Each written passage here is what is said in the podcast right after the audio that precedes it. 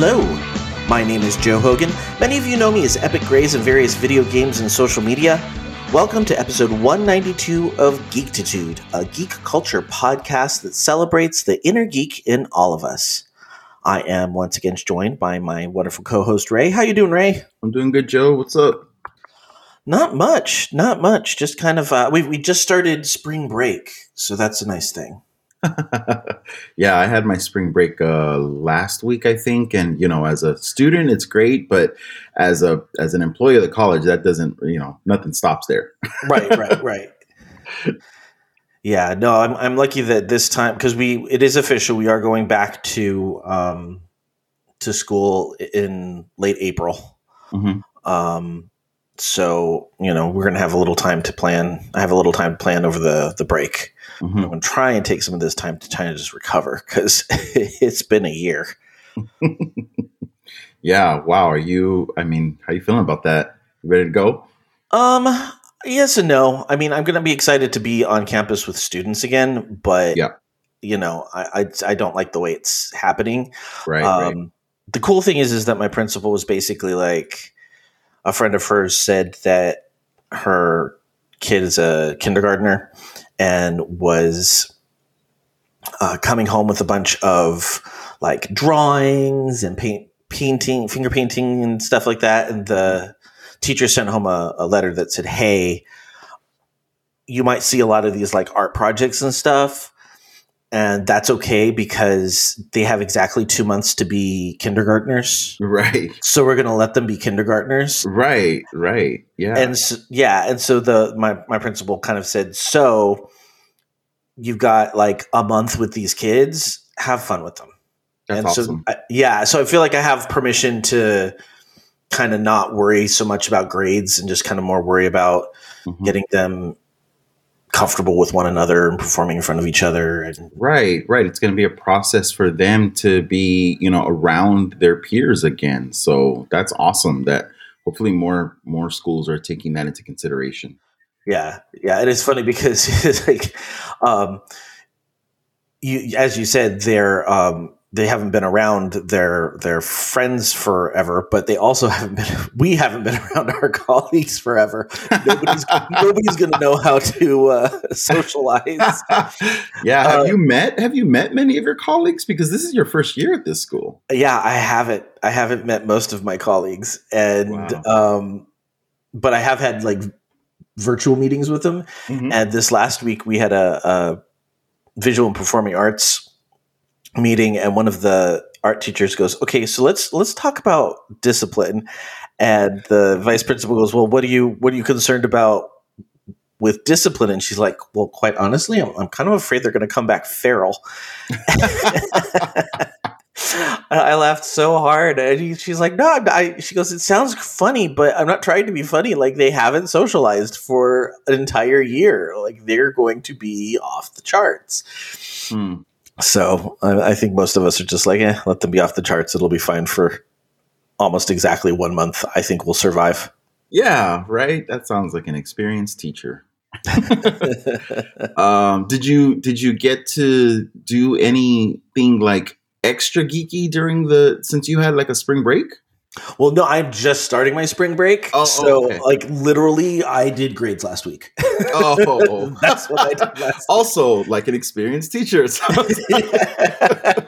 yeah. So, I mean, my my my geekiness is a little bit um, wanting right now. Mm. I, I I haven't even been. I even took two weeks off of raiding in WoW and told my raid leader I was like, "Hey, I've got too much stuff. I'll I'll catch up when." Mm-hmm when we get back when I get into spring break. But I did get a new headset. Um, so that's that's kind of exciting. It, it does have a microphone. I'm using my the microphone I've been using to record today, but at some point I have to try it out and see if it's you know usable because yeah. right now I have this huge um, arm with well you know you've got you've got it on your side too. It's just like in the way all the time. Do you usually use the stand for the microphone? Um, I do. I have I have an arm for it, and um, because when I when I record my actual plays, uh, I have to take out all the excess noise. Mm-hmm. And like th- this one, I mean, I'm not going to lie, guys. You, if you don't know this by now, I, I chop off the ends. I publish this thing. Like that's it. It takes me. I've gotten it down to like a 20 minute process. Um, but the actual play, there's like five or six tracks all overlaid on top of each other. So I have to go through and make it all clean so that nobody's talking over each other and there's mm-hmm. no extra uh, sound. Otherwise, it just gets overwhelming. Wow. And so um, I was looking at my recordings and I was making some of the most noise because anytime I touched the desk, my mic picked it up. And so I had to get an arm for my mic so that way, mm. like, it won't do that. So it's much better now, but now I've got this arm in front of me that's like, I just, it needs to go. Yeah. Yeah. I love the arm. I have a big, I have a big uh, light table, industrial light table that I use as a desk, and um, because sometimes I need, you know, the, the light table stuff for art. Yeah. And the arm just, I'm used to having a lamp, like a table lamp connected, one of those like artist's lamps that is really posable mm-hmm. uh, connected to my table, and I don't these days. So this mic arm sort of takes the place of that, and I'm just you know I'm just one of those things that I'm just used to. It's almost like if I don't have a giant arm connected to my table, I feel like something's missing. so there's something wrong here. yeah, no, really, yeah. So it works out great. Um, and I don't, I you know what I hate, Joe? I hate taking everything out in order to do something and then putting everything back after I'm done. I just don't do it. Like that's like if, if drives Matt nuts. He'll go, well, well, why is all this stuff out? It's like, well, I'm going to use it again. It's like making the bed. You're going to get back in it tonight. Like, right, right, yeah. It's I, I, I wonder if it's an art studio vibe. I don't know because you know this is all part of like I've always had a section wherever I lived, whether even when I was young and I just had a bedroom. Mm-hmm. I grew up with with my own bedroom, and I know that's you know pretty not everyone gets to have that and um so i am accustomed to sort of sort of setting up a space for myself the way I want it. And there's always been a space for me to do art. You know, whether right. it's it's a room, you know, growing up or in college, or an apartment after that. And it's and every now and then I you know it occurs to me that not everyone really has to think about that. like when, when, I'm moving and I'm looking at a new apartment, one of the things that I'm looking for is okay, where is my art studio going to go? Of course, you know. And um, someone someone pointed that out to me not too long ago, and I thought, oh, wow, my apartment would feel a lot bigger if I didn't have a space like an art studio. It would actually be a pretty big apartment, you know. Uh, for one person. But yeah, the art studio just has to go somewhere. So all of this stuff does have a place for sure. Uh, but if I could, I'd be just like you. I'd be like, no, it's just going to be out because I use it and that's that, you know? Right, right. yeah. So no, it, it drives my it drives Matt nuts. So I try. We we we uh, I go in cycles where I'm really really good about putting everything away, and then really really bad, and yeah, and, you know, it just kind of rotates. Aren't you? I mean, I feel like most nerdy people, we we like to look over and see our stuff. It's so right. Okay, so, yeah. I in fact I told like I, I, every I'd say every three or four months I redo my desk area and I put things in a way that I can um, enjoy them. I put most of my collectibles away because mm. I, I have I have pared down my collectibles considerably because I don't display them. Um, I am I am waiting for us to have money. I keep saying the next piece of furniture we need is shelving. And he's like, yeah. oh, we've got all this other. We need a dining room table. We also need shelving so I can put my toys up. I like how maybe, maybe Matt's uh, finding creative ways to put that off. yeah, oh, he definitely is. He he he. Kids on the square that he's not. He's kind of like, oh yeah, no, it, it, sure, as soon as we can, but no. oh, my friends make fun of me. I have a reputation, Joe, for for for shelving weirdly.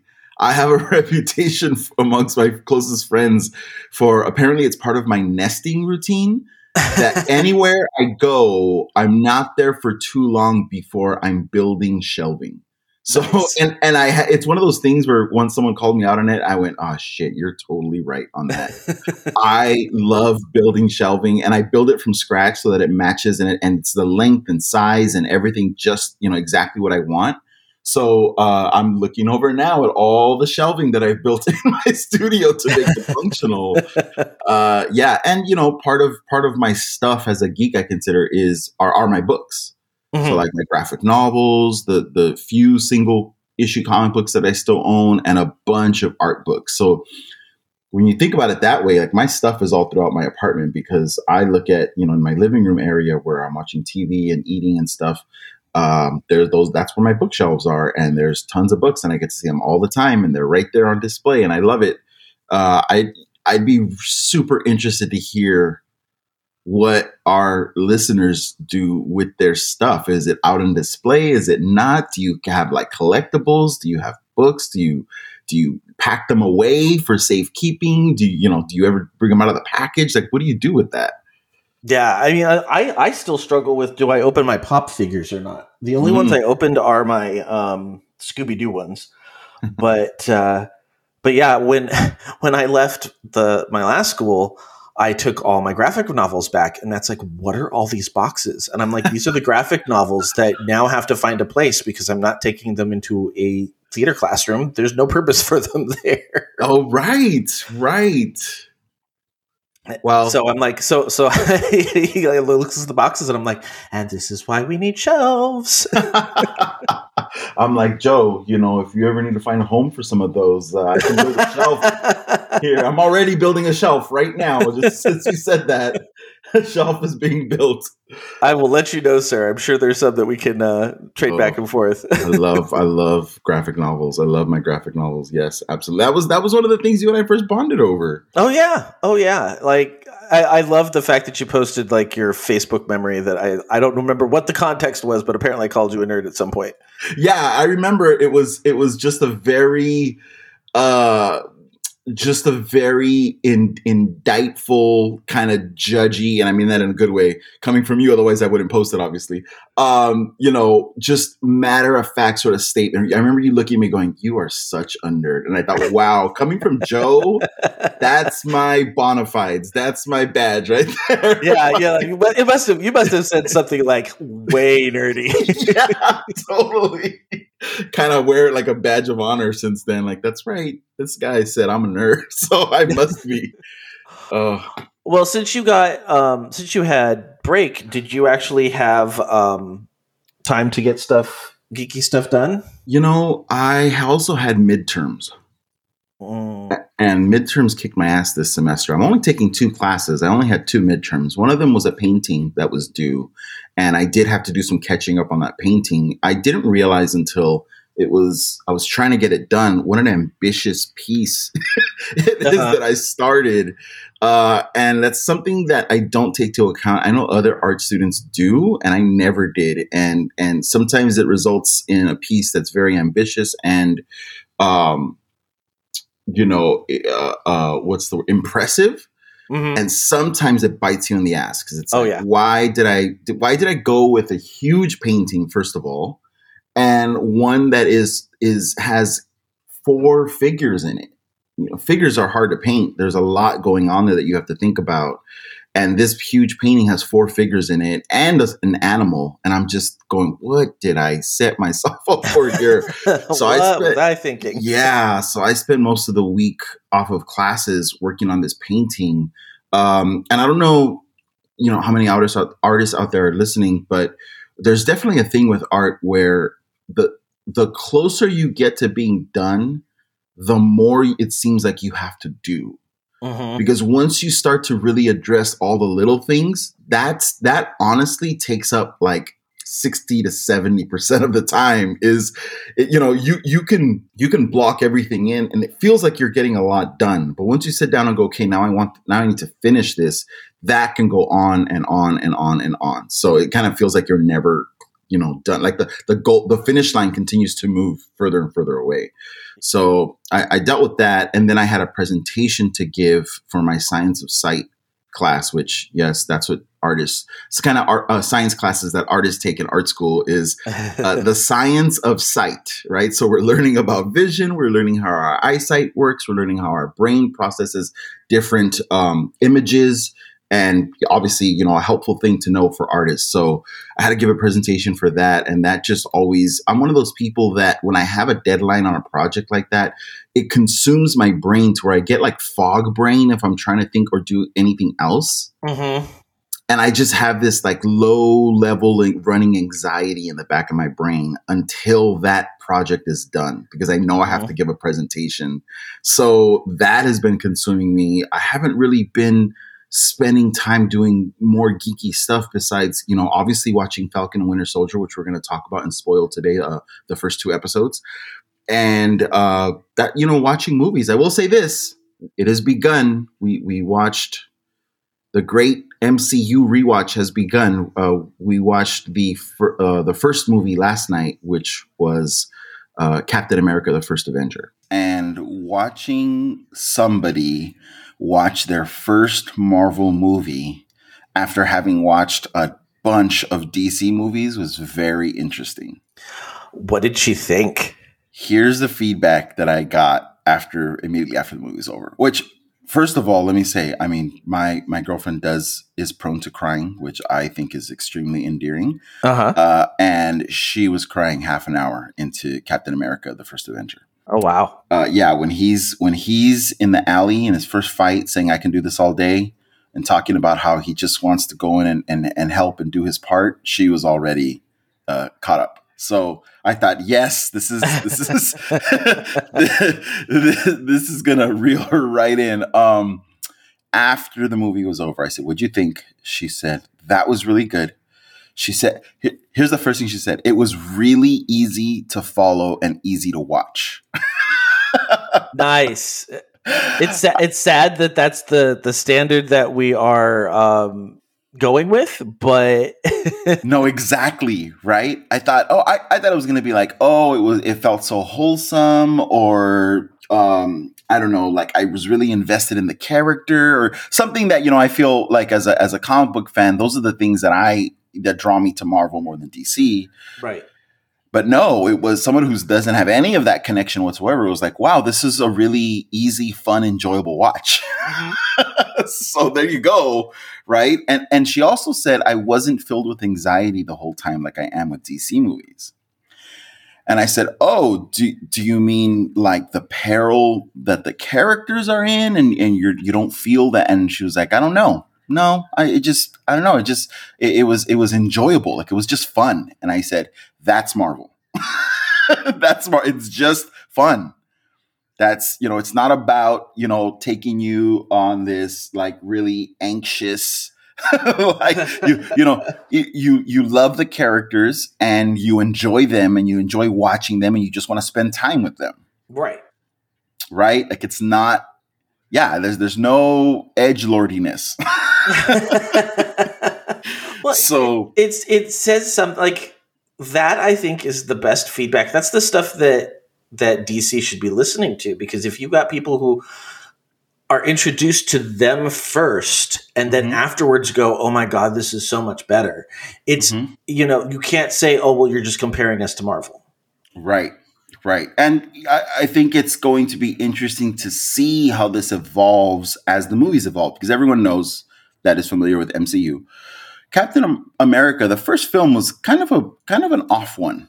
Mm-hmm, mm-hmm. Right. And because because they they they were worried about introducing this character and how are they were going to do it and making sure that you know they they, they introduce him in the right way uh, are people going to embrace someone who wears a flag you know that sort of thing. Right. Uh, and and just the fact that it takes place you know when it does during world war ii it's it's it's an odd one. I would say i did say to her that this one and one other one i didn't say which one but in my mind it's thor the first thor movie. They're mm-hmm. kind of more cheesy than than what we come to know as the marvel brand. Right so so it'll be interesting we're, we're going on to uh, iron man next so I, I, gotta say, I'm just I'm envious of her right now to be able to go right? back and watch those things for the first time. Right? Like, oh, so cool. Yeah, yeah. So I'm I'm I'm happy. I think we're gonna do Iron Man today, and and I really wanted to do Captain America and Iron Man together 1st mm-hmm. uh, in order to really set up the two pillars that you know make up the the really the the major characters and and um, character relationship of of the Infinity Saga. So you're not really doing it in chronological order. You're doing it in Ray Ray order. well, yeah, I'm doing it in um because I guess next would be Captain Marvel, mm-hmm. and I've thought about that, but I again I I might do it chronologically going forward, but first and foremost, I think she has to meet Captain America and Iron Man. Right. And that that makes sense to me. I I I, I understand that decision. Yeah, yeah. So, but I am having to skip, uh, like for Captain America, at the very end credits of Captain America, they give an Avengers preview. Oh, right. So I skipped that. we won't do this yet. she, she, doesn't know. She doesn't know who the Avengers are. She doesn't know that's coming. She has no clue. That's crazy. I know. It's fun. Uh, so yeah, that was my geekiness for this week. It was last night, and it was very enjoyable. And I got to, to get up early and do some more um, research on and preparation for our conversation today about Falcon and the Winter Soldier. And uh, Joe, the reason I was a little late this morning is because for the first time, I've had to worry about spoilers. Um, how? What do you mean?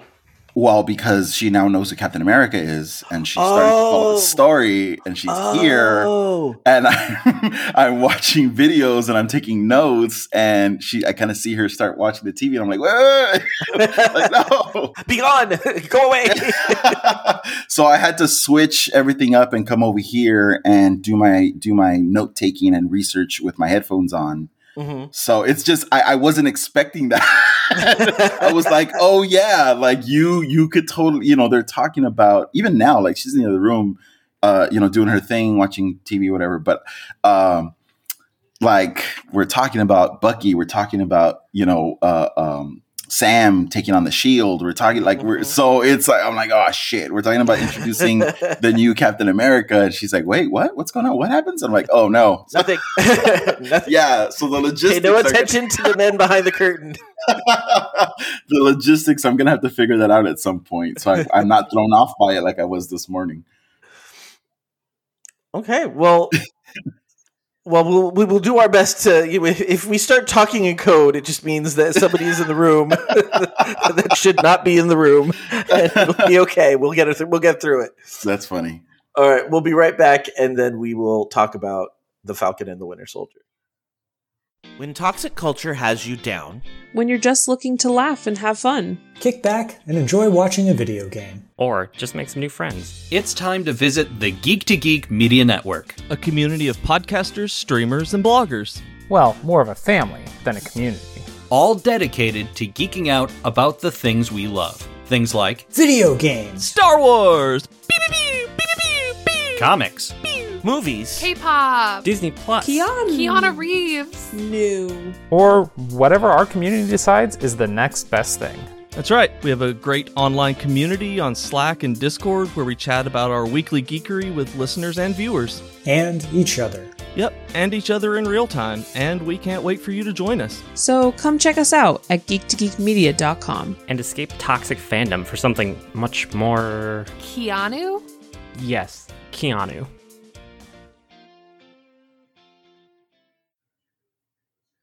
And we're back. And so we are two episodes into The Falcon and the Winter Soldier. What are you thinking, Ray?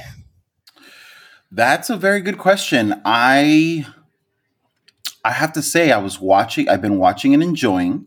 Mm-hmm. And it wasn't until this morning that I really asked myself, what am I thinking? how's this how's this landing so far? I've just sort of been taking it in. Mm-hmm. Uh, maybe because I've been busy with other stuff or whatnot. Right. Uh, but I'm I'm liking it. I'm not loving it, but I'm liking it. There are some things that I really like about it, and there's just some things that didn't really come to the forefront for me until this morning that I started to, you know, really inspect my reaction. Mm-hmm. That I realized that there's a couple things that just take me out of it, okay. and I hope that those things are addressed. Uh, I will also say that pretty much exactly where I was at the beginning of WandaVision. where after the first two episodes, I was not very pleased. Uh, I would say even I was I was less pleased with the first, you know, uh, two to three episodes of WandaVision than I am with with Falcon eh, Falcon and Winter Soldier. As far as the beginning goes, I'm enjoying this more than I enjoyed the beginning of WandaVision. Yeah, I would I would agree. And I I mean again, I think for me it was more because I was watching it with Matt and he was like I I'm not buying into this. Um so I think that I think I would have been able to be like, yeah, you know, this is, doesn't bother me as much, but it was that anxiety of the person you're watching it with is not enjoying it either and Right. it kind of Right. compounds it. Right. Uh, it really does feel more like the MCU, though. And it, it just really makes me look at WandaVision and go, wow, they really took a big swing with that. It paid off, thankfully, but wow. Yeah. Because Yeah. uh, Falcon and the Winter Soldier was supposed to be the first Disney Plus material we got, right? Right, which makes sense now that you see it all because it's kind of like, oh, this gives you that action you're kind of craving when you look at Marvel, Yes. and then Yes. you you didn't get that until way late in WandaVision. Yeah, and considering that it had has been a minute since we've gotten a, a Marvel movie, a proper Marvel movie, uh, shout out to Black Widow, um, which we still haven't gotten. which and it's still being delayed. It's like, oh my god, yeah, yeah. But it did. Did they say that it's gonna it's gonna stream? They did, It- right? yeah, it's going to stream and it's going to um, release in the movies. I still want to see it in the movies because I feel like that's the way you should be seeing it, even if it's drive-in. I'm gonna that's where I'm gonna go. I think. Um. So, if if everything had gone according to plan, we would have gotten Black Widow, we would have gotten Falcon and the Winter Soldier, and then we would have gotten WandaVision. So by the time WandaVision's first few episodes came around, and they originally wanted to release the first three episodes of WandaVision together Mm-hmm. because it's the third episode where Monica gets expelled from the Hex, and we start to see this outside what's going on outside of the Hex. Right. Uh, and so, taking all that into account, it probably would have been a way different experience instead of missing Black Widow, not getting Falcon Winter Soldier, and only getting the first two episodes of WandaVision, you know, our first Marvel in a long time. And, and it's this kind of weird take. Mm-hmm. Um, so, yeah, considering all that, I'm enjoying this show so far. Uh, it is only six episodes. Right. It's going to be relatively short compared to WandaVision. Yeah, so we're almost halfway through already. Yeah. Uh, it's meant to take place six months after Endgame, whereas WandaVision took place a couple weeks after Endgame. Right. Um, so all of that to me is interesting because I'm wondering how does this fit with WandaVision? I- i- Is there any? There's there's probably not going to be any mention whatsoever about what happened in Westview, Mm-mm. right? Um, even though Sam is working with the Air Force and I think some military division, you know, Sword is, is some some kind of military division. Um, so yeah, it's it's really interesting to see how the post Endgame timeline is going to be rolled out because I believe the next Spider-Man movie is is also going to be taking place uh, after both of these shows, and I very hopefully they do make some mention of one or both of them. Right. Yeah. I. I- It, it's going to be. It's interesting how it's all kind of falling into place, but it's we're so we're so in the dark as to how it, it works together until it's there. Like it's Mhm. it's hard to kind of orient yourself until you go online and go, okay, where does this take place and how does this fit in? And obviously, they they must not know about Wanda because Right. that that would not have. I, I think that would have been a much bigger deal if they had known about it. I think that's probably been, been contained in in that small little area Yeah, of of the military. it, it does feel like with with this sort of um, format, the television format, Marvel is able to say, yes, we're going to give you a little bit of action, but this is if you thought our movies were character based, Mm-hmm. nah, like, Yeah. like these television shows are really about the character interactions and just what's going on in their personal lives, and I love it. Yeah, yeah, I completely agree. um we the first thing almost like one of the first things that happens is sam's gives up the shield Mm-hmm. and and i think we're led to believe it's because he doesn't feel worthy right like he just doesn't feel right he doesn't even though cap sort of you know gave him his blessing literally handing him the shield he he uh, and it seemed like at the end of the game he said oh it feels you know and he, he i think he even says like it feels weird or it doesn't feel right and he goes it, it will Uh, it, but feel- we're it feel- seeing it that feels like it belongs to someone else. Isn't right that the right. line? Yeah. So we're seeing that. We're seeing that he really did feel that way, and he still feels that way. Uh, but then as soon as he gives it up, we see that they give it to someone else, and he's like, "Oh shit!" yeah he like, he he I, I think it was bucky who was like how could you not know that that's what they were going to do like and you- Right. and you, do kind of have to think you know you you know you have been imprisoned by the government for doing you know for going rogue already like how do you not know that this is what they're not you know this is what they're going to do Even Rhodey shows up at the Mhm. beginning of the first episode to basically say, "The hell's wrong with you?" Okay sure you want to do this like yeah, exactly. But we also see some people in the government that are very happy that Sam gave the shield back. yeah The one guy walks up and says, "You did the right thing," and we're like, "Oh, what?" Like, okay, there's some people very clearly did not want Sam to be the you know Captain America symbol going forward. I, I forgot who said it. I don't remember if it was a listener or somebody on one of the YouTube videos I've watched during um, WandaVision, but somebody said, so basically, anytime we get an old white guy, don't trust anything they have to say. Like, that is basically what we are going into Right. uh, this these series with. If it's an old white guy, don't trust him. right, right, yeah. Uh Marvel's Marvel's like, okay, we got the casting call for these characters pretty pretty well situated going forward. Um and I mean we are seeing a, a, a div- again just like WandaVision a diverse cast uh Mhm. with the the leader of the Flag Smashers.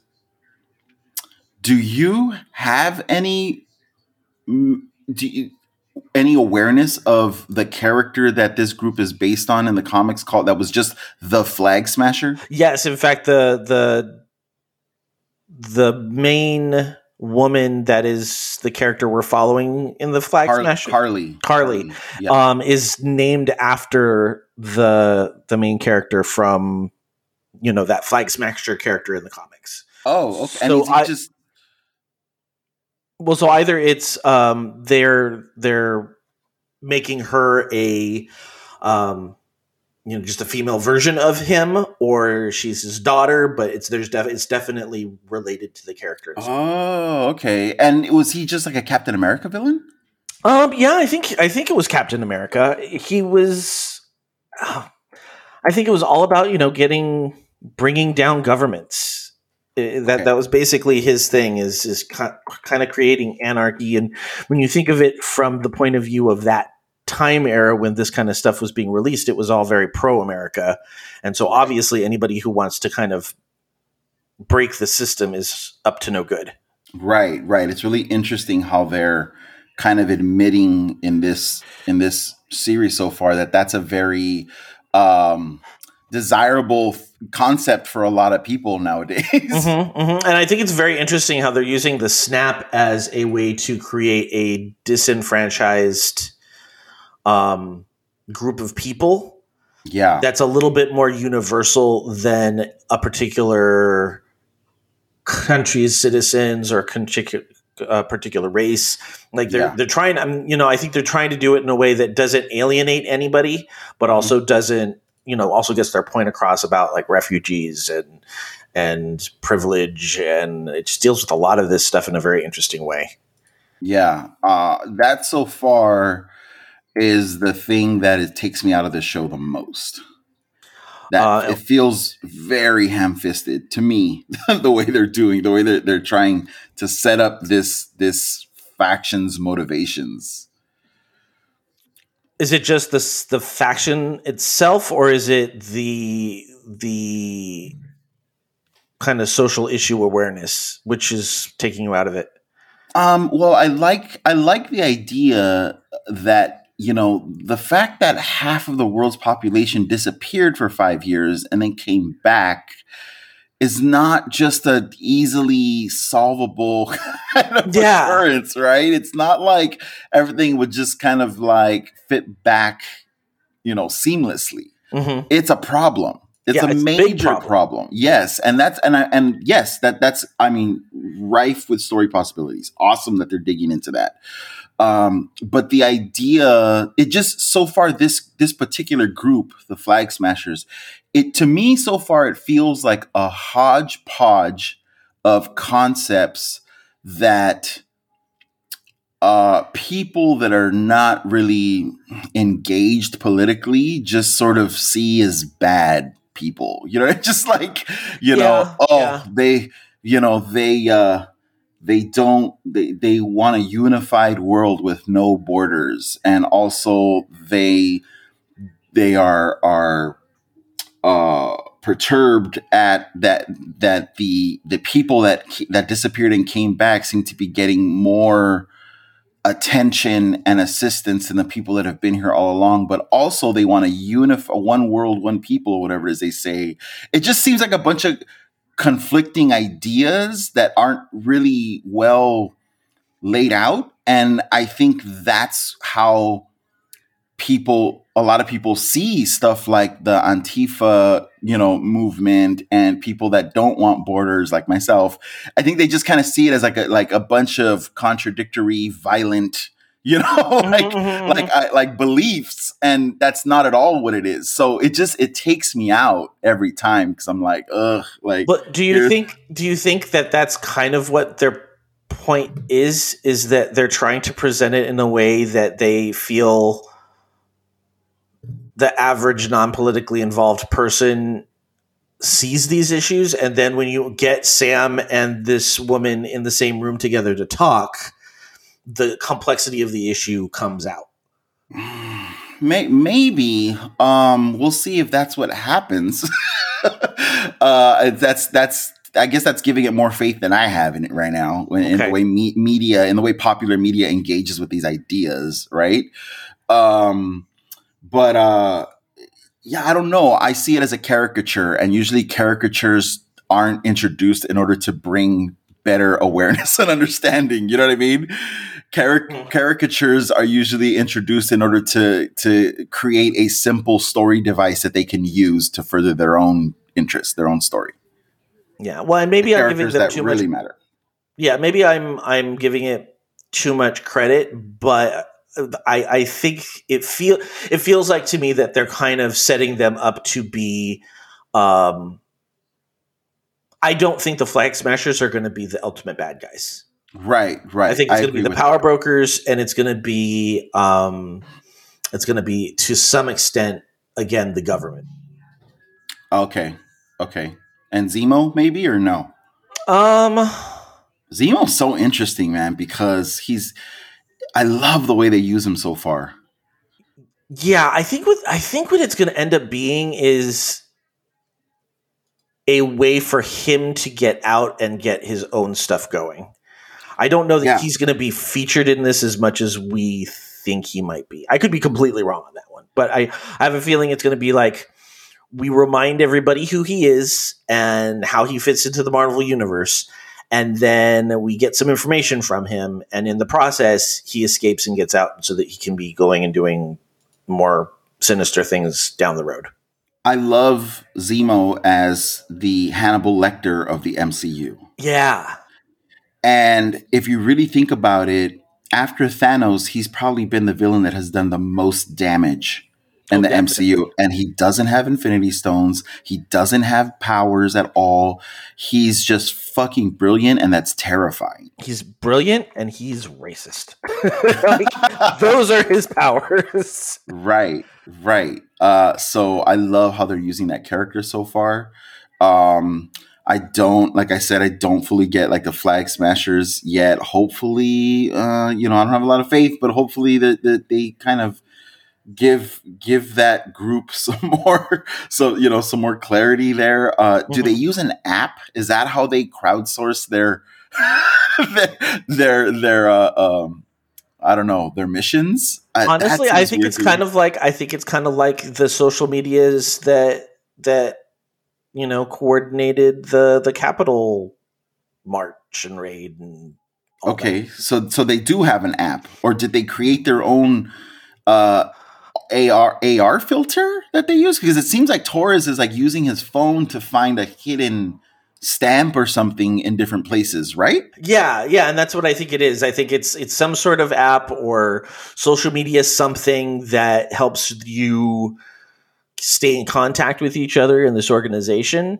And I mean there are um when all this stuff happened at the Capitol building, the there was this guy who I don't remember his name, but there's this guy who came on the news and he's basically his job is to monitor all of the social media and like Reddit and 4chan and all these message boards and kind of follow um, domestic terrorist cells and what they're up to and you know Mm. and and he he did a whole interview on how it's really been like heightened activity on all of these sites so i have a feeling it's kind of supposed to mirror that general Okay. process I mean, who knows when they were making this if that was even a thing? Right, right. like art, art imitating life.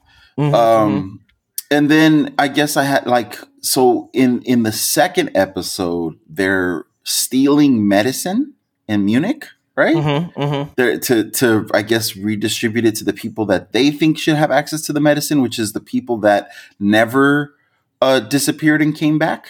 I'm Is that what it is? I thought they were. I thought the disenfranchised people were the people who returned. I didn't like like the people who were there beforehand. Uh, were the ones that are, you know, they've found a way to establish themselves in those last five years. And there's really no place for these people that keep coming back. That have come No, I I could be wrong, listeners. Someone's screaming at the at the podcast right now, but I, I could have sworn that they said it. They feel that uh, we're giving too much assistance, and with the Global Repatriation Council and all that, we're giving too much assistance to the people that came back, and and the people that have been here all along are the ones that are being kind of left out in the in the dark or in the you know just left. Well, to, Maybe because I do remember something about people feeling like it was better when there were exactly fewer people. You're right. You're right. they you're right. wanted to go back to how it was. Now, now here's another thing that's confusing. They keep saying before the blip, during the blip, after the blip. Which blip? Like there was mm-hmm, like there mm-hmm. was a blip and then people were gone for 5 years and then was a blip and they came back. So when they say the blip, what are they talking about? Which, the, you know, the blip is the five years. okay, the blip is not them when they came back. That wasn't the blip. No, the blip is the five years. The Okay. snaps are the are the beginning and end of the blip. Right, so they're saying it was be- things were better during before the blip or during the blip. during the blip. So it was better. So Thanos was right. It was better with half the population gone. Yeah. And that's what we we want to go back to how things were at that point. But and and here's another thing. Both WandaVision and this show are alluding to how it was during that time. And we really don't know. We haven't seen it. We skipped that five years. But apparently shit went down. Yeah. Yeah. right? Because even um, who was it? Uh, who who's the the villainous government white dude in in Wandavision? Um, Hayward. Uh, yeah. Hayward. He says you don't know what it was like. You don't know what went down. And even in in in Falcon and Winter Soldier, so far we're getting a little bit of that as well. So what what happened? I hope I hope they get into it. Yeah, I I would I would watch that movie.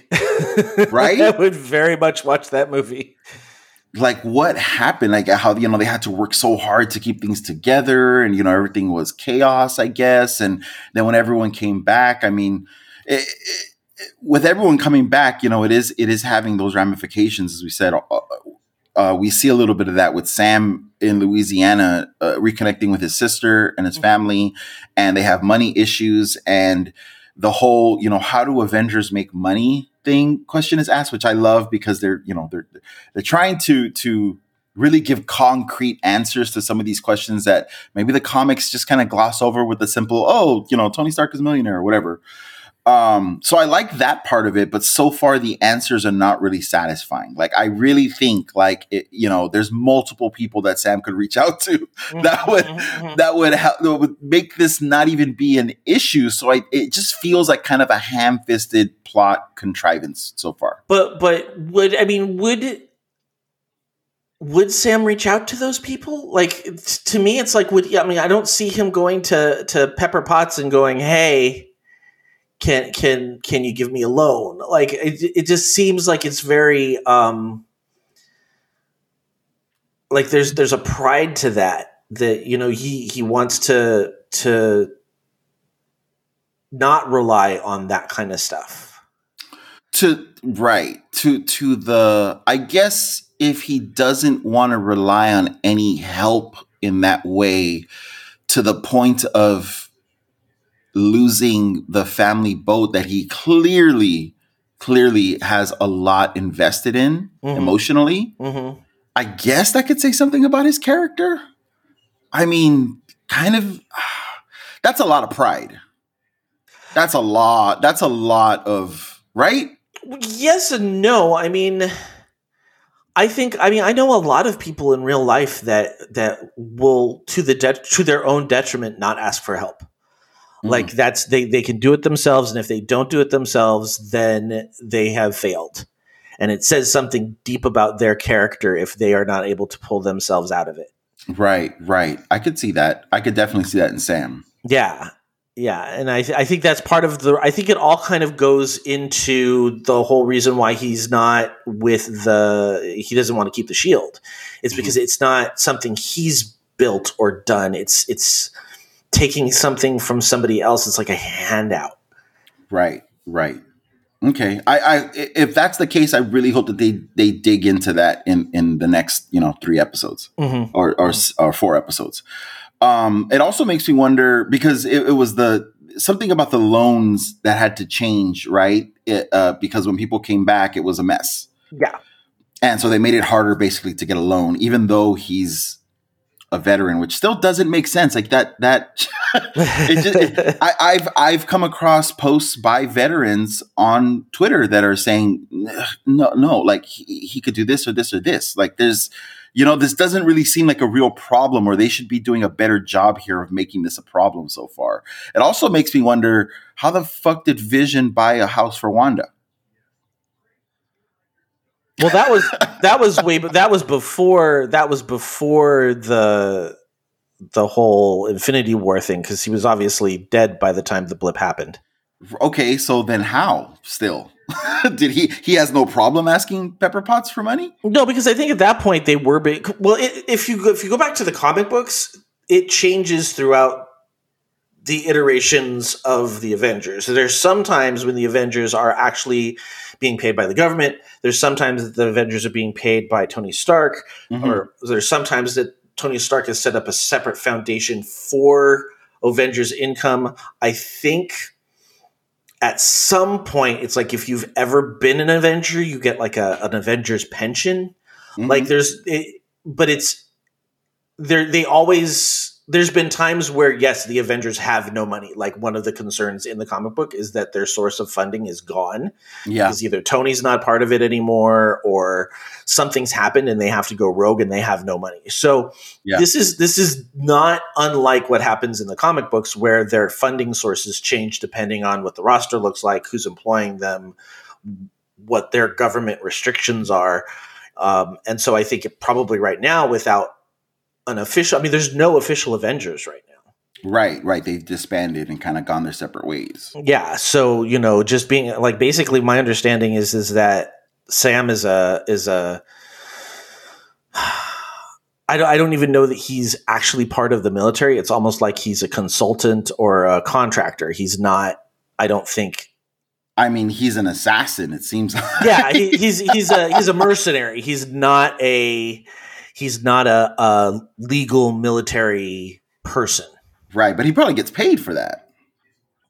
Yes, a but a lot only- of money. but I would assume only when jobs are finished. And if this Yeah. is only a couple months after Six after months. he yeah, if this is 6 months after he's been back, how many how many jobs has he been able to do? I guess what I'm saying is for me, if you want me to believe and buy into the day-to-day reality of this world in a way that that's more uh, substantial than what the movies delved into, then these things need to be addressed in some way. Give it some lip service because it honestly keeps taking me out of the show. like you're not just gonna say, you know, you're not just gonna say that Sam and his family are gonna lose what they have without answering some of the things that you've described the comics have answered. Okay, do they get a pension? Do they like it's never been addressed? So at least give it something. You know what I mean? Otherwise, you're asking me to look in places where I'm gonna look now, and now you're not gonna give me answers. I'm gonna be like, what the hell? This is starting to fall apart. You know? Yeah, I can see that. Uh, so those are the things you know that that so far have taken me out. Uh, that and the flag smashers. Uh, I love the idea of the flag smashers. Their masks look hella cool. I love their hand with the globe logo. Um, that's great. I love that they're all super soldiers, and Sam and Bucky are like, "What the hell? Like, why? why, Why are are there? yeah, freaking them out, rightfully so.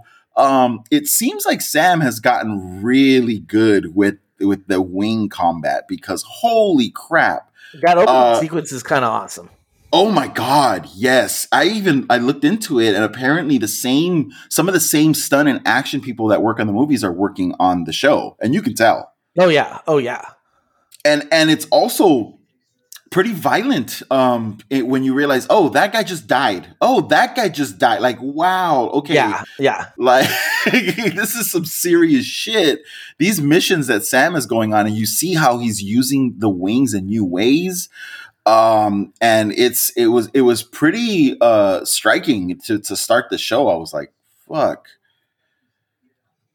Yeah, no, I thought it, I thought it was pretty cool, and it will be interesting because the um, the guy that he's talking to at the beginning, um, what's his name? The the military guy, um, Torres? Torres.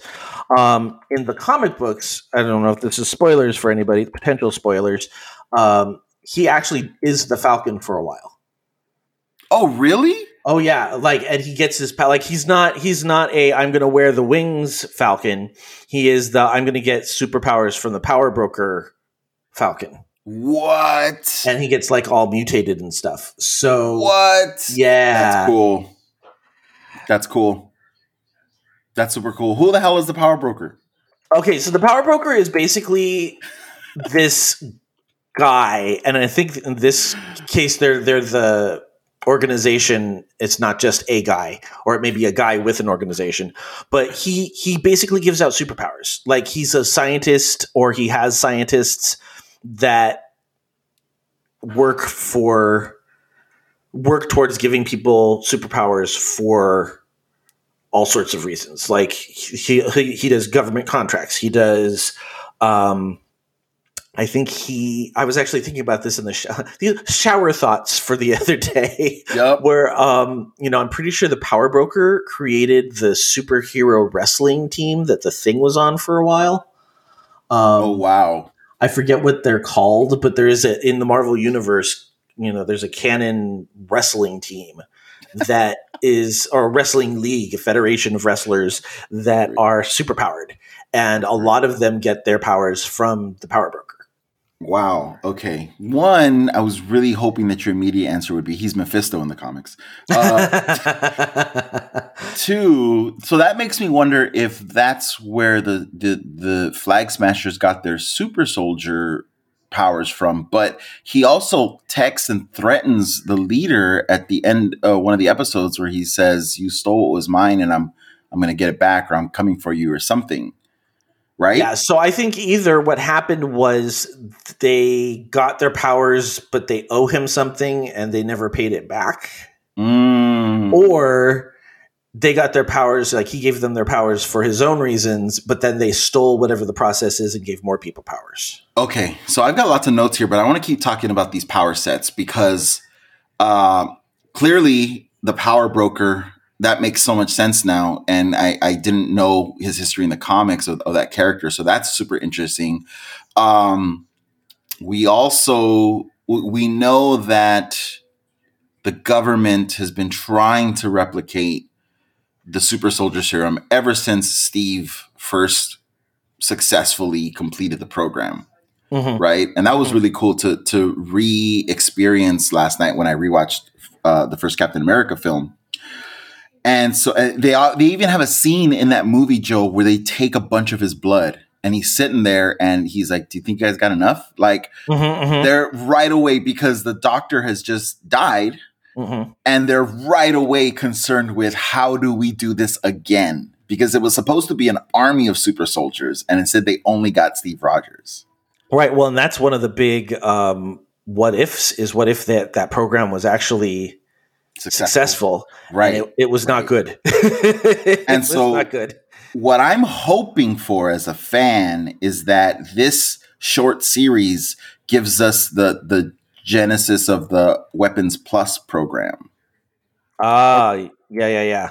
I would love that. And and my original thought was, well, that's where the Flag Smashers got their powers, not from a power broker before I knew what his deal was, but from General Ross or somebody experiment doing experiments and you know try still trying to come up with an army of super soldiers except this group went rogue Yeah. that's that's what i was thinking um but we also have to talk about isaiah bradley mm-hmm. what are your notes on isaiah bradley Well, um, my what I know about Isaiah Bradley was he was a basically the second Captain America. Um, after steve rogers goes down yeah, after Steve Rogers goes down and they think he's dead. Um, Yes. So like in the the fifties, I guess, and um, so they experimented on him, gave him the super soldier serum somehow, and he probably was, based off of steve's blood yeah, and he was he was Captain America. Um, and then he did his thing, and then they put him in prison. They basically tried to wipe history books of his existence. Right he fought hydra for 30 years hmm and he had run-ins with the winter soldier which is awesome Yes, God, I would give anything to see that that fight that him and Bucky allude to. Mm-hmm, mm-hmm. Yeah, no, it sounds like it's a really like there's so much they're creating so much history that would be just fun to go back and watch between the blip Yes. and and you know um Isaiah Bradley's run as Captain America, which I would watch that movie. That would be incredible.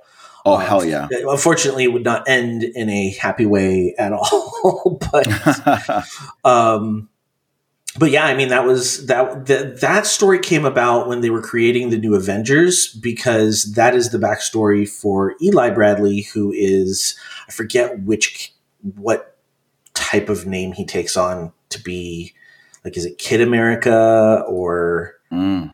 I don't remember but he was basically the um the captain america analog in the young avengers Oh, okay, right. Um, I did see someone point out that uh, what's that character's name in the Young Avengers? Uh, I'm looking up his his superhero name. His his real name is um, Eli Bradley, Elijah Bradley. Oh, Right. um, he went as both uh, Lieutenant America and Patriot, but I think he started out as Patriot. Right, and and you're saying we meet him when they go to Isaiah Bradley's house, right? Yeah, and he is he is credited as being Eli Bradley. That's so cool. Yeah, so um, so that is now another New Mutant or not New Mutant, um, Young Avenger that has been introduced into the Marvel universe.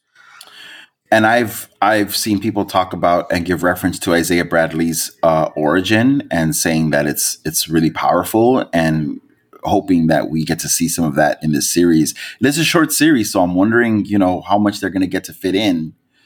Uh, that would be really cool, though. Shout out to Tony Brooms who who made that comment on in a Facebook group that I'm part of. Uh, so we have a lot of super soldiers in this show so far. We really do because now there's also there's also some theorizing that both the new Captain America, John Walker, and um, Battlestar Battlestar. are super soldiers or are going to become super soldiers pretty darn quick.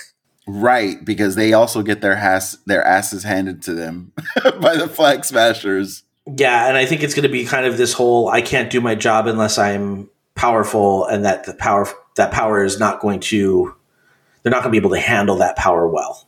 Right, right. Uh, God, so much potential for this series. Uh, how do you? What are your notes on? Uh, I keep calling him U.S. Agent. Maybe I'm Mhm, jumping the mhm. gun a little bit, but what what are your thoughts on John Walker so far? I, I, I like the fact that he's not just I like the fact he's not just an asshole because Yeah. in a lot of in a lot of iterations John Walker's just an asshole like he's just not a he's he's like everything negative about the military like he's, He's, a just toxic patriot. yeah he's a toxic patriot and and I like this idea that that's not what he's setting out to be like Mhm. and i think that i think that's realistic i think i think part of the problem with patriotism is that it, it doesn't necessarily come from an inherently negative place it's just how you it's the same thing with religion it's it's how you approach it and what you do with it and and how you let it define you Mhm. and I think that's what the I think I think having him start as somebody who really wants to do good is preparing him for a very tragic fall. Right. Right. Yeah, I, I like that as well. I like that we're showing that he really does have the best intentions to begin with. Now, whether or not it stays that way or where he goes from there, I think it gives so much dimension to the character. Mm-hmm. Um, okay. I Well, he, I'm sorry, I'm going to just jump in. He, it also, I mean, it's a big, a big tell where it's basically he's already putting in that idea that if you're not with us, you're against us. that's so true. That's what he does. He does low key threaten uh, Falcon and Winter Soldier at the end, where he says, "Just stay out of my way." Mm-hmm. Uh, he also has one of the most punchable faces I've ever seen in my life. Uh, he looks. Uh, his face does not fit the Captain America helmet well. Have you seen the images of uh, the the old man from the Pixar movie Up in the in the in the Captain America costume? they didn't. They did, and it is glorious. That Oh my god, that's brilliant. I'm gonna be sharing that on the Slack as soon as this is over. So anyone listening now, if you haven't seen it already, check. it out. Yeah, he, he just he doesn't have he doesn't have the the jaw structure for that helmet. right, right. He's also Kurt Russell's son. I didn't know that. Is he really? Yep, Wyatt Russell. That that I I see it now. Is it is it- right, immediately. yeah, yeah. It's like okay, yes, and and honestly, it kind of if he if he is anything like his father performance wise, it's it's a good character. It's going to fit him well. Yeah, absolutely. Uh, and apparently, in, in most of the whatever else he's done before this, that he's more primarily known for, he's always had facial hair. Mhm. So people keep saying, remarking that that it's odd to see him without facial hair. Mhm. Um, so let's talk about uh, Bucky and his and therapy. I, I like the therapist a lot. Right? I, I think she's great. Like as somebody who has gone through a considerable amount of therapy, um, I, I love when therapists are not um, like when they're just straight straight shooters. Like when when they don't let you get away with stuff, and they're like, Yeah. no, no, no, that's not how that's not how life works. Yeah, a therapist that's a step ahead of you. Mm-hmm, mm-hmm. yeah, they keep you on your toes. Don't let you get away. Don't let you get Yeah. away with stuff. Yeah, I kind of got right away from Bucky as we were watching him sort of I mean, I feel like it's it's probably like a post it- it- it's not just PTSD, but it's combined with this depression of knowing that like he, he's now he's now the adventures are over. right? Now he's got to deal with Mhm. his own actions now that he's been kind of switched back on at least his, his real self his real mind and he's he's back you know in control of that for good it seems like he's he's got to now wrestle with all the shit that he did Well, and I love the fact that they're not just like, well, he did this, but he was being brainwashed, so you know it doesn't count. No, I mean there are ramifications, and that's what makes it even that more tragic. Is that yeah he it's it's not like he had any control over this. He he was a basically a Manchurian candidate. He but he still remembers everything which is so fucked up yeah, yeah. Um, and so I think it's really cool because I mean, like, it's kind of what we said with Wanda. Like, did she mean to hold all these people captive and torture them? No. Does she still hold the responsibility for doing it? Yes. Right, right. And when, we meet Bucky in the first uh, therapy session, he we learn that he has been isolating himself, Mm-hmm. uh, and he's you know ignoring Sam's texts, right? Mm-hmm. And so when he sort of goes to the to the Air Force base that Sam uh, runs his missions out of to confront him about giving up the shield, part of me was also at that at that in that scene going like, okay, is he here to confront Sam or is he here reaching out for help, like some kind of connection? Mm-hmm. Under the guise of like, hey, you idiot, what are you doing giving the shield up? Didn't you know this was going to happen? Right. Right so so the fact that he sort of includes himself on sam's mission that he's about to go on is another form of like hey i don't want to be alone like Right. let, let me you know I, I i need this Yeah, no, I completely agree. It, uh, there's a there's a lot of depth to all of these characters, which is really Mhm. good. hmm yeah we see his list of people that he's i, I wouldn't say he's um someone kept ref- one of the videos that i watched kept referring to it. he's making amends i'm like no no he's not he's he's he's trying to to the best of his ability correct some of the what he feels are mistakes from his his past actions Mm-hmm. So, like, you know, he's not making amends with that senator. He's getting her arrested. Right, because right. she- she's a Hydra agent. So, you know, maybe for him internally, there's some there's some healing there, Mhm. but he's not reaching out to that to that senator to apologize and make amends. No, no, not at all. And we see Zemo on that list. Yes, which is gonna I I think come to fruition in this next episode. Yeah, yeah. I got pretty much right away. I, I understood that he was spending time with the father of one of his victims. Did you, or did that come as a as a surprise reveal for you? No, I kind of saw that, especially after um, the opening sequence with him. Uh, as Yeah. soon as I saw that, you know, yeah, I, I knew that that was the father. Yeah, I wonder what Bucky's feelings are about Sam giving up the shield and having it go to someone else. N- probably knowing on some level that if Sam wasn't gonna have the shield, then maybe Bucky should. I, I think there might be some of that, and then maybe this idea that it would redeem him somehow. Right. Oh my God. If he was wrong about you, then maybe he was wrong about me. Yeah, that was a really powerful line. That was Good a really, really there. powerful line. yeah. I and I also I just love the uh I'll go ahead and call it chemistry between Sam and Bucky. Okay, so I'm gonna. I, this is where I get into my complaint over the series, and I and it kills me that this is my complaint. Um, the whole reason why I was excited about this series is because of their chemistry. Like it is so fun to watch, but because of that, when they're supposed to be mad and frustrated with each other, I don't buy it at all. Oh. Like I don't buy it at all. And it, it it makes me sad because it's kind of like their their chemistry is so good and they're having so much fun doing this that those quiet moments where they're supposed to be frustrated with each other it, it's like it's like buddies who are frustrated who who pretend like they're frustrated with each other because they're pulling each other's chain like it's hard to take Oh. seriously As opposed to see, I read it as like siblings of like I'm mad at you, but I still love you. Yeah, see, I don't think it's supposed to be that though. I think it's supposed to be like, at least at right now, you're pissing me off. I'm frustrated with you. I'm, um, you know, you know, God, you're so infuriating. You know, it's there's not an endearing quality in those scenes like there's not supposed to be. The biggest one was was Sam storming out of the therapy session. Like Mm. it didn't feel like he had gotten the stakes high enough that Yeah, storming that. out was worth it. Like Yeah. Was it? Doesn't he say like we will do this mission, we'll do what we need to do, and then we'll never talk again or something like that? yeah, and I was kind of like, well, that was a big leap from Yeah. like, where did that come from?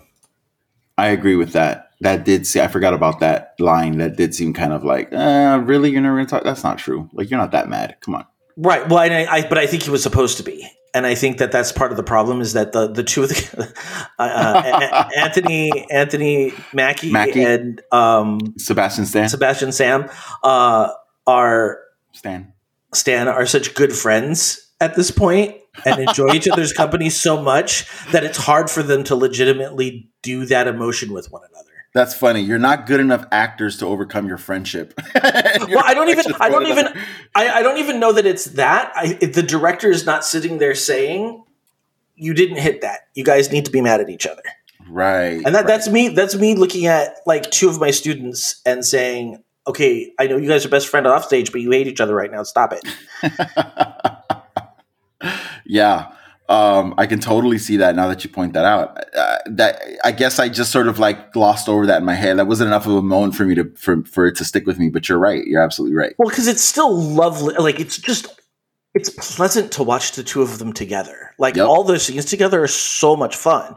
Yep. But but it, it just like because they're having so much fun, it's hard to have those quiet moments and take them seriously. Please tell me that you've come across the memes of of them being shipped of like the the homoerotic moments. No, I haven't. I dude, I have been so little on the on the internet in the last week and a half. Like like I'm I'm gonna be catching up a lot of it, I think, hopefully this next two weeks. Oh God, please, please look for some of that. It is so great when they when they get kind of thrown off of the train and they land on top of each other and they roll and then and someone is like, "There's no, there was no reason for this except you know what." Like there's like Right.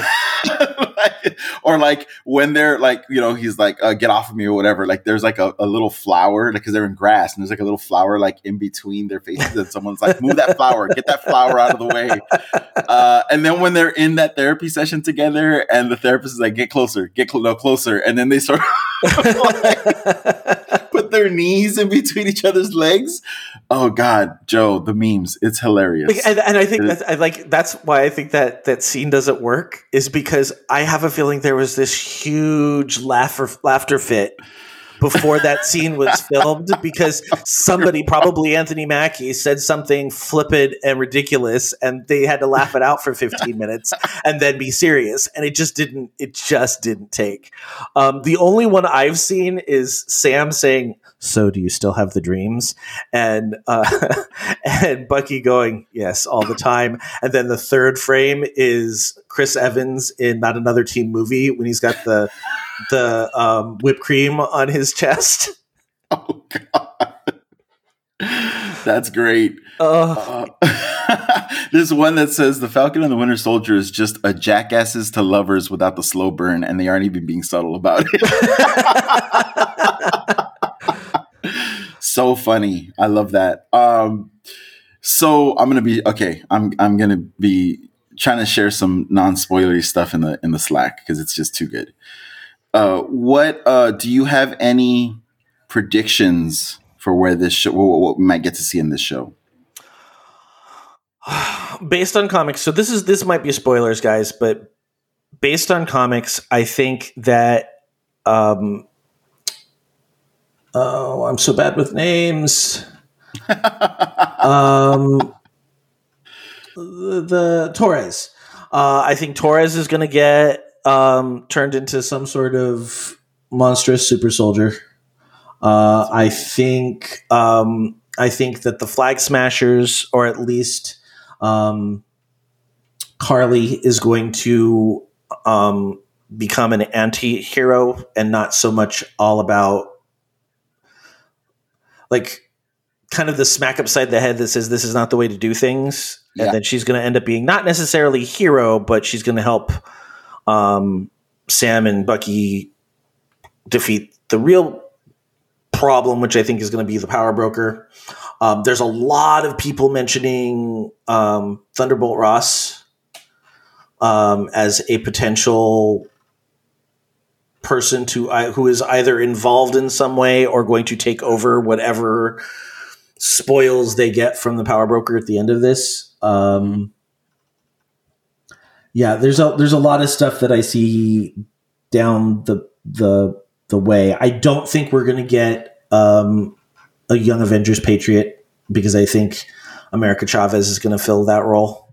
Oh, interesting. Um, which which I think makes sense diversity wise because we don't have a whole lot of uh, Latinx characters at this point. Yeah. Um, and there's been so many people. I mean, you can see just by the people that they're peppering into the uh, mix right now how many Captain America themed superheroes we've had. Right. Um, you know, you've got U.S. Agent, you've got Battlestar, you've got Patriot. Um, Sharon Carter is going to be showing up at some point, and so we haven't even started seeing where she fits into all of this. Um, trying to see if there's anybody on else on here that we didn't notice or know about beforehand. Um, but yeah, I think that's I think that the big thing is going to be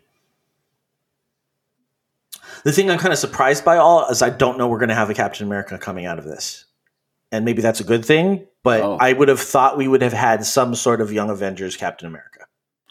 I yeah, my, I guess my expectation and kind of how I've heard this this series described. I don't know if it's if now that I'm thinking about it, I don't know if I've heard it described officially this way, but uh, this is what we're seeing is is Sam becoming like accepting the the, the shield and and find you know coming to a place where he does feel like he's worthy. Hmm And if they do that, then I think Torres is going to be your new Falcon. Right. Yeah, I didn't think about that until you you said you kind of gave his comic book, uh, you know, character history, and I was like, oh shit, that's right. He could still be the Falcon if if if the Falcon does end up becoming Captain America. I just I Um, just hope they don't make him as as goofy looking as he does in the in the actual comics. Like he is very not. It's not. Hmm. It's not a, an attractive character design. Yeah. Let me see. I'll while we're while we're finishing up our conversation, I'll see if I can find a. I have one note for, for the future of this show and what we might get to see. And that one note is is Steve still alive? Is Chris Evans ever coming back? I don't think he. Well, I don't think he will in this series. I, I am not putting it. Um, I am not saying that they're not going to bring him back in some way, shape, or form down the road, but I don't think it's going to be for multiple years. Steve Rogers is alive and retired in this world though. Yes, but as far as we know, there is no. He has not died yet, but he is gone Right. completely. Like nobody knows where he is. So right. he might. Steve Rogers He wants live on the everybody to look at him as if he is dead. Does he live on the moon? I He love might- that. Well, they keep mentioning it so much that it's very possible that that's where he is. yeah. Yeah. That's great. That made me think of uh, Powers of X, House of X. Mhm. they literally are living on the moon. Yeah, well, and then the the Inhumans live on the mu- moon, and But we do have, so we have two older retired Captain Americas in this world now. Mhm. And I'm just curious about, you know, what, if any, lip service they're going to pay to the fact that Steve does, or what more than they already have, that Steve does, is alive and does exist in this world as an old man. yeah, because he could, he could come in and solve all of this, but I don't think he wants to because he doesn't want people to know he's still around. He wants And- people to think that he's died in the in the whole Infinity incident. Oh, interesting. And and when you say he could come in and solve this, you mean because like pe- the Avengers are celebrities at this point. Right. If he And- if he showed up and said, "I want the I want the shield to go to uh, Sam," or "I want the shield to go to," he would have a harder time selling it to Bucky. Like Mm. just popular opinion would push it that direction. Right. Right. Um, because people are going to listen to Captain America when he talks. Right.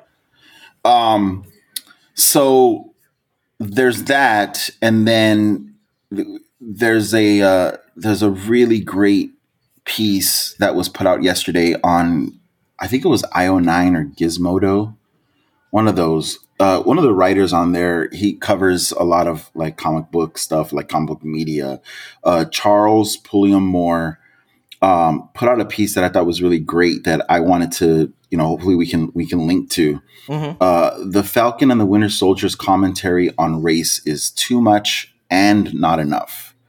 And yeah, I thought it was such a good take on what we're seeing so far because I think there's there's a lot of good, but I do think that there's places where it feels ham-fisted or it's falling short.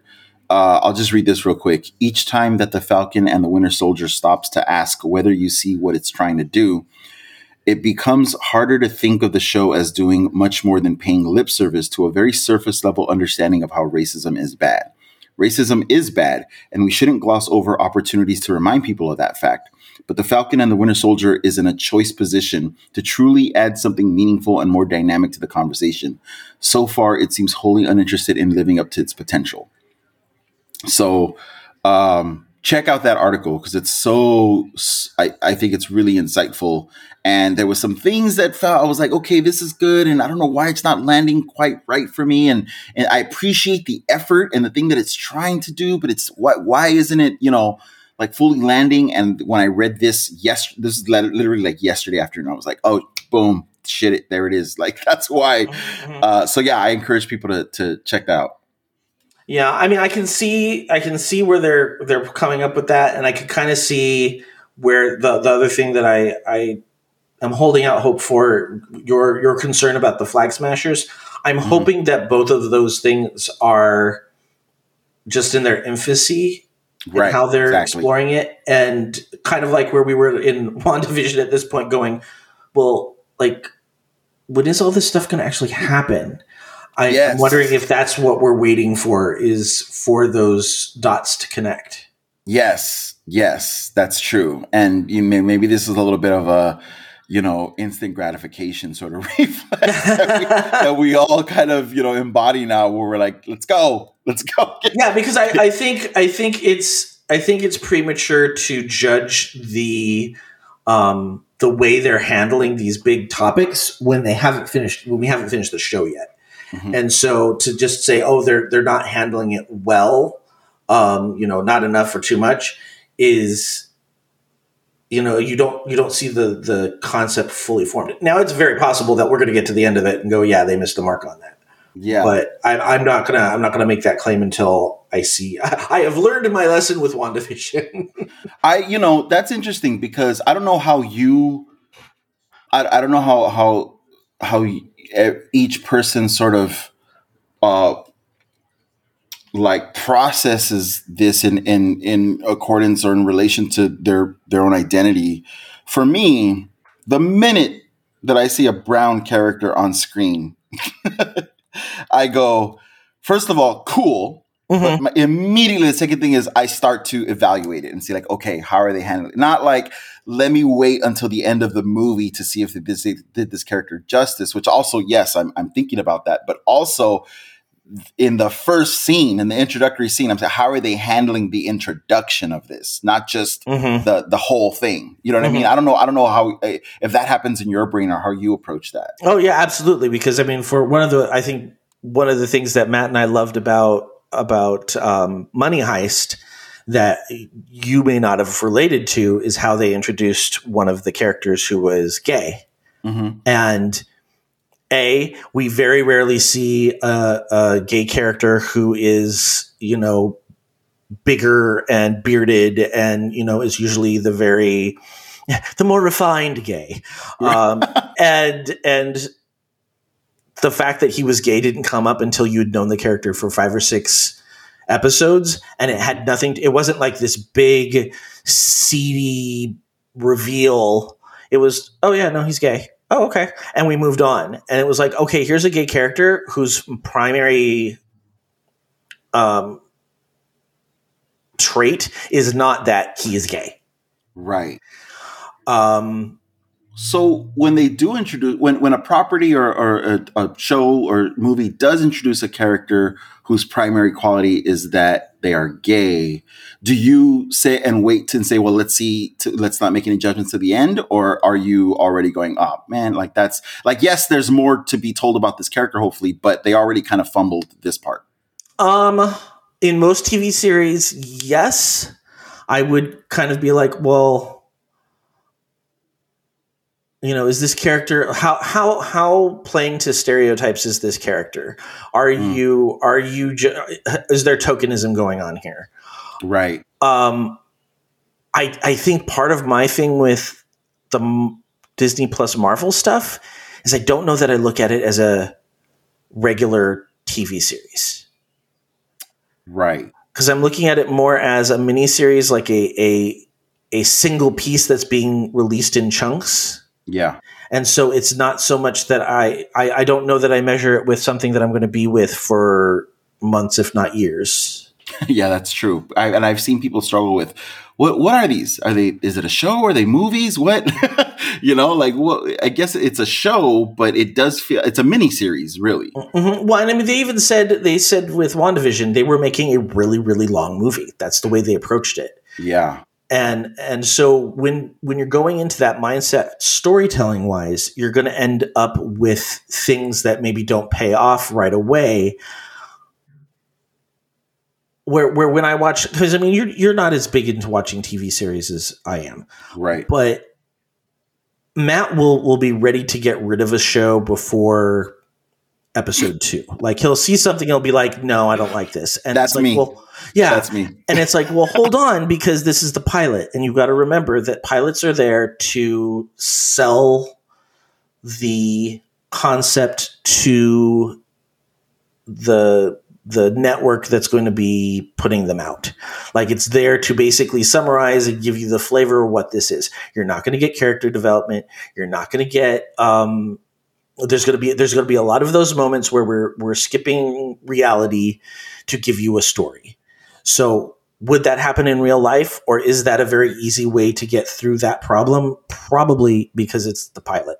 Now, if they're still doing those same things two, three, five episodes in, then that's the way the series is going to run, and you can then go, okay, this is not this is not something I am enjoying. Yeah. But you can't like you really can't do it with the way at least American TV does pilots because it's basically pilots are a they are the book cover of the series. Right. That's a good way to put it. Yeah. I, I definitely feel sometimes like I want I want my media to engage in the, these things that, that are that are important to me and that are you know affect us in the real world. Uh, but I'm also going to critique the fuck out of it when you Mhm. do. Mhm. And I think that both things can exist. You know, we can be happy. I can be happy that they're engaging in these ideas, and I can be disappointed at, at how they're engaging with the ideas. And I and I don't really agree with people that are saying, "Well, hey, you you know, you can't have it both ways." I'm like, yes, I, I can. I think we should demand those things, you know. But I'm also somebody that I can be hypercritical of the things I love and still love them. Like if I really Mhm, enjoy something, I don't I'm not one to sort of say, well, it can do no wrong or yeah, you know, it's it's I don't know. I, I don't feel the need to gloss over the things where it falls short. And, and, I mean, you know this about me, Joe. Like I will be hyper fucking critical about things that I still love very Mhm. much, but Oh, that yeah. that critical voice never goes away from me. No, and I mean, and that's honestly, you enjoy things more because of it. Yes, yes, that's so true. And and I, I feel like to an extent I am the same way. I think I give thing I, I'm a I'm a little bit more willing to and this drives my husband nuts. I'm a little bit more willing to just turn off the brain and go, this is where we're what we're in for, so we're gonna enjoy the ride. And and then kind of look at it with a, a deeper eye after the fact. But it doesn't diminish my enjoyment as I'm going through. Um I think that has definitely changed a little bit over the years where I have started going, okay, you know, if something really isn't egregious, I, I between between our conversations about um, you know, as you say, the stuff you cannot unsee Yeah, and and Matt's like being able to now pick out what Matt's gonna say, oh, that that that doesn't make any sense. I'm a little bit more tuned into what is problematic with uh, with some of these TV shows, Yeah. but um, I'm I'm there with you, Matt. oh, it drives me nuts. It's like it doesn't matter if that's not really California. It just just just, just watch the show. Just just watch the show. Like, are you enjoying the story? Well, the story is fine, but it's not really it's not really New Jersey. It doesn't matter. Oh my god, that kills me. That is so great. Yes, I heavily identify with that on that. Gee, that okay. I feel a little better. I feel a little better. Thank you, Matt. In solidarity, I I'm not the only one. Okay, cool. The the, the TV show Suburbia was fantastic. It was such a great show. Oh no, that's not Suburbia. Um, Suburgatory, and uh, such a great show, so well written.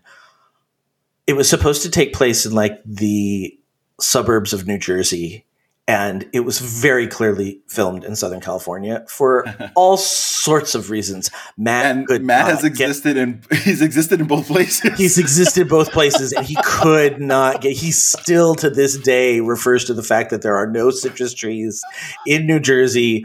Why the hell is there a citrus tree in this this episode? And it's like, oh, Uh, just, just you you, en- you enjoy Daria. Just watch her. Like, enjoy the character that you Yeah. enjoy, and let the rest of it go. That reminds me a little bit of when The Dark Knight was coming out and they were releasing all this promotional material, including posters. And there was a poster with, you know, a, lot of, a, a big deal was made about how Christopher Nolan wanted to ground Gotham in reality, unlike, you know, previous versions of, of film Gotham. And he used Chicago as a sort of like, you know, reference point, and they even filmed in Chicago. And they released this one poster of Batman standing in, in front of this window this in this skyscraper and you see the city in the back and people started to point out very clearly that it's Tokyo going what the hell? This is bullshit you know so lazy. You know why does everyone keep praising these films when they're not really well made? Everyone knows that's Tokyo. Like you know couldn't you change it? Oh my god this bullshit. And then you watch the movie and you realize there's a whole scene in Tokyo. Well, and, and that's the thing. It's like there's also people also have to understand that that sometimes the the the people who make these films have to make sacrifices to get them made. right Like that's something we also have to keep in mind. I'm not talking about being, you know, lazy story wise or everything, but there are things that have to be just for money money reasons just are not necessarily doable all the time. I, I have a, a friend who is an artistic director for for TV shows. Like he's like that's what he he does. And he's talked about how you will they will spend all this time setting up a scene and getting everything to look like it's in Chicago when it's being filmed in downtown LA. And then the director comes in and goes, But we can't film it that direction because of lighting and this and that, and the other thing. And so they have to scramble, but they only have so much time before they can get it to where it needs to be. And so then, you know, so that vine that you don't, that doesn't look real gets put on there because they have to get it done or filmed. Otherwise, we're just never going to get that episode. Right. oh man, that's true. That's true. I, I, you know, especially with the for me, it's it's it's the the race stuff that I'm just Mhm, oh, like it just oh the political stuff where I just I sh- I guess by now I should know better, but I you know just can't help being like oh not not like that. Like I appreciate the effort, but you know let's let's do better. And uh, Yeah. yeah, there's a lot of things that factor into that. Yeah, and I and I think I think at the same time, uh, what I'm talking about is a lot more the um, the physical stuff. It's not necessary story. Like like nothing is an excuse for lazy storytelling. True, very true. Yeah, and I think also as Marvel fans, I mean, we've come to expect a certain, you know, uh, uh, like a certain level of quality when it comes to the story and the characters. Mm-hmm. So that can also be a double-edged sword in, in and of itself, right? Where Right. like, yeah, I mean, we care about these characters, which is what they want. So, uh, yeah, I, I, this is why I kind of go out of my way to to seek out the commentary and especially the the critical stuff of the things that I love because I'm like, I want that lens. I want another Mhm. take on this. I want something else to chew on, you know, and and sort of like see where my blind spots are that I'm not even aware of. Well, we talk about that all the time. I mean, even just in this episode, like you might not look at a gay character on um, on a show the same way I would not look at a non-white character on a show, Right. Because because that we're we're coming from it with different lenses, and so yeah, I agree with you. That's why I do like to go onto social media and see how other people are seeing it because I'm not going to catch everything because I'm just yeah. not used to looking at it through that lens. And you know, the fact that it's only six episodes kind of makes me sad, but it also kind of makes me excited because it, it means that they don't have a lot of room to spare. Right, and they're not going to give us they're not going to give us fluff. Everything that they're putting in there is for a reason. It's for Exactly. to move the story forward. And I do have to say, this is a very streamlined. I don't ever get bored. I don't ever So feel true. like, oh my god, when is the scene going to be over? Unlike a, another thing that we have watched recently, where there were long stretches where I'm like, I'm going to check my email now until this slow pan is over. Oh, 20 God. minutes from now. I was just thinking when you were like, yeah, you know, Marvel is these are miniseries and it's like a whole movie that we're getting in chunks. And I'm like, why don't they just release the whole movie all cut together but just separated into parts? That seems like so much that seems popular lately. yeah, and we see. Well, I'll I'll tell you why. The reason why is they want you to keep subscribing to Disney Plus, and they don't want you to binge it and then renew when the next series comes out. Right. What are we getting? Uh, and I'm looking ahead. I can't help it because this this series, you're it is so watchable for me. It flows. Um, I just love spending time with these characters. I love, you know, the the. I think I I, I tweeted this recently. The action scenes in the Falcon and the Winter Soldier are the least best part of this show for me so far. Mm-hmm, mm-hmm. Um, and so I'm really enjoying the just the flow of each episode. And I'm wondering now because it is only six episodes, and I don't think I realized that until I started doing my research this morning. What uh what's up next? I think Loki, isn't it? Good lord, that we're so spoiled. We are very spoiled. We are exceptionally spoiled, and I love it. Yeah. Yeah. This, Like, and, and I'm rewatching the MCU right now. I I wish I could go back to like junior high Joe and just be like, I'm not going to spoiling anything for you, but the stuff that you're into now, you're not going to have any clue how deep they're going to dive into this stuff in the future. Yeah. Like your your time pouring through these like Marvel Ultimate Hand Guide encyclopedias of of character stuff. right. You're gonna, gonna have use for this in the future. Yeah, tell me about it. One of the, you know, I, I speak to students. I speak to high school students regularly as part of my job because I'm I'm pitching our- our school, our art school, to them. And one of the things I love to say in my presentations is, you know, a little bit about my backstory. When I was in high school, I wanted to be a comic book artist, and eh, you know, if you're thinking about whether or not you know art is a viable career path, or you know whether uh, what job security is going to look like and that sort of thing. Just keep in mind, you know, when I said that I wanted to be a comic book artist drawing Marvel comics for the rest of my life, people didn't know what Marvel was. It wasn't like, it, you know, people know what Thanos is now and the Infinity Gauntlet. And I had no concept that that would be reality when I was a teenager and, and setting my sights on this as a career. So you never know where No. things are going. Well, and it's funny because it's like like Thanos is a great example because that's something that you and I would sit and talk about. And Yep. we would be like totally geeking out about it because we are like, oh my God, this is a deep dive. Yep. You would never, you would bring up, like, if you wanted to talk to a, a, a muggle uh, about, about comic books, you'd talk about Wolverine, you'd talk about Spider Man, you Mhm. talk about Superman and Batman. Like Mhm. that's where you kind of that's like you could maybe get into the X Men if it was past the '90s cartoon and they had watched it on Saturday mornings. Right.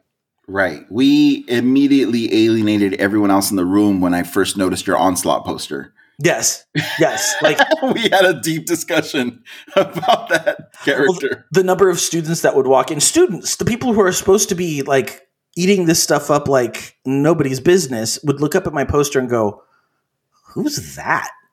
oh, that's onslaught. Okay. And that like and and you wouldn't you wouldn't push it go well do you want to know who it is like if they asked you're like okay let me tell you i'm gonna get all Right. excited now but Right. you don't push that because you you as a, a as a nerd growing up in the 80s and 90s learned Mhm. that you keep that stuff you keep that on the inside voice right. because right. nobody wants to know about that stuff Right, exactly. I've had people that have known me for years go, "Hey, I, I listened to one of your podcasts." I'm like, "Oh, cool," and they just kind of give this look like, "I had no idea." uh yeah so we we are pretty spoiled it's pretty cool to see to get to even get a television show that's that's just the falcon and the winter soldier Mhm. I was thinking And- about that this morning. I was God. like, what? You know, what? Last last time it was Agatha Harkness and White Vision.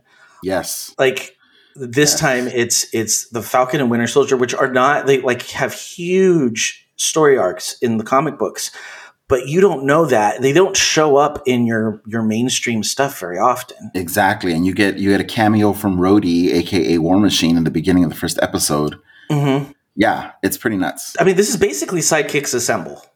Yeah. absolutely.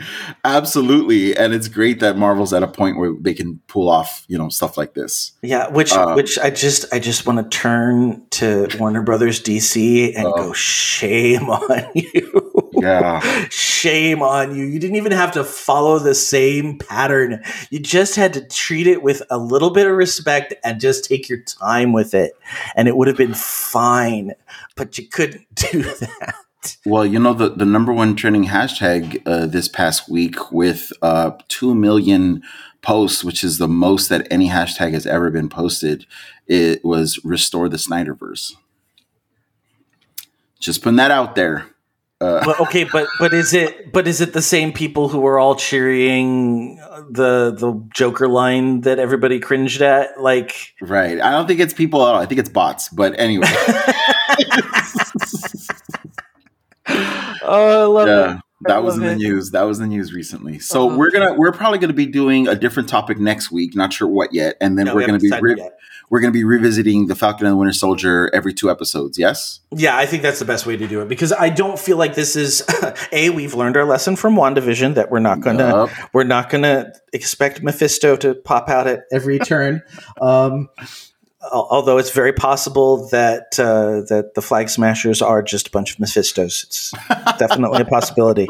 Right. I'm putting my I'm putting my feather in that that They're cap. each they, they're each one of his toes, and he's going Yes. to reclaim them there. to, to get his feet back. and two of them are going to turn out to be Wiccan and Speed. Yep. um, yeah, so I think we learned the lesson that we're not going to go into all this theory crafting like we did. We're just going to enjoy what's there and kind of. I think I feel like in this episode it was like, so here's all this, here's all this stuff that we don't normally talk about with normal people because they roll their eyes, but Yep. you're here listening to it, so that we will do that. Yep. So, um, you know, we'll explain that. I think. Uh, did you did you look at the the Lieutenant Torres um, Falcon? Not yet. It, it's I saw you sent the link, and I'm like, okay, do I? Do I, I just I just did the image search and and he's oh, okay. like it's it's not a good character design. I hope they go a different direction. Wow, this looks fairly. Is he a fairly recent character? Uh, I well, I think he came onto the scene when Falcon became Captain America, Okay. which wasn't terribly long ago. Yeah, I can see how they're trying to do something different from the existing Falcon costume in the comics. And so they're already kind of starting from the not not best place. No, Oh, yeah. he's got like actual like wings growing out of him. Yeah, no, that's why I'm saying he's gonna be like there's gonna be like some Hulk experiment type thing that he's gonna get himself into because he's already gone rogue and gone off on his own once. So like I don't see that not repeating itself. But yeah, he gets real wings, and then I think he's got like weird eye things going on. Oh wow. Okay, cool. Well, we'll see where they go with it. Yeah, it'll it'll be interesting. All right. So we should probably go to the show notes and see what there is. Do you have any shout outs for this week? Um, you know, just uh shout out and I've shouted them out before, but the community online, uh Hero Movies Dead or Alive, uh those folks really bring a lot to my enjoyment uh of all all geeky, you know, media experiences, whether it's it's the Snyder cut or you know Marvel Disney Plus stuff. It's just uh, it's it's been a group that I've been spending more and more time in, and it's a lot of fun. So they always have good comments, they always have good insights, they always have good jokes and memes. Uh, so shout out to that group once again. Yeah, yeah. Um, I've got a shout out to our um, as the dice roll cast for cautious optimism, just because I have I have something to talk about each of them really quickly. Uh, Bamashockz had something to weigh in on. He said, "High level thoughts. A lot of time and effort is going into the storytelling of Falcon and Winter Soldier." I like how they gave the new Cap a backstory of sorts, but John Walker is not as likable of a character as Steve Rogers. Mhm. He might end up being the antagonist in an episode for Bucky and Sam. It makes me that's yeah, that's a great comment. It makes me wonder if they purposely cast for someone who was not going to be very likable. Oh yeah, I, I definitely think they were. I definitely think they were because I mean that's the whole point. Like he does end up redeeming himself and becoming an Avenger at some point because U.S. Agent is, I think, I, another West Coast Avenger. Um, Whoa! I also I also heard that he uh, Wyatt Russell uh, his first audition ever was for Steve Rogers when they back when they were first casting the role. oh, that's kind of crazy. Yeah, right. Yeah, and then they looked at his chin and went, "No, not going to happen." I'm sorry. That Oh. was that was shallow. I apologize. That's so good. um, but the other two people I have to shout out. I in an hour I'm going to be less than an hour going to be on a podcast with uh, Raven from and EJ from Girls Gone WoW. So if you are a World of Warcraft person, uh, tune into this week's episode and you'll get to hear more of me. And then um, our friend Kelly Hightower uh, is now officially part of the Geek to Geek network. She has officially moved her her podcast, Mating Habits of the Modern Geek, over to the Geek to Geek network. So we are we are very excited that she's here because she's been a friend of ours for years now. hmm So, all right. All the music in this episode is by Bensound, is being used under Creative Commons license. You can find more music by Bensound at bensound.com. Geektitude is a proud member of the Geek to Geek network. Check out other Geek to Geek shows, such as the Geek to Geek podcast, Tea Time with Katie and Chelsea, Disney Forever, You Can't Stop Me Loving K-Pop, The Nerdberg Review, JRPGs, and me, Dragon Quest FM, as the dice roll, and sometimes Rob, and our newest podcast, Mating Habits of the Modern Geek, with the wonderful Kelly Hightower. Also, check out our Twitch streamers, Capsulejay and Bamashockz, and make sure to join us in Slack or Discord where you can chat with us in real time.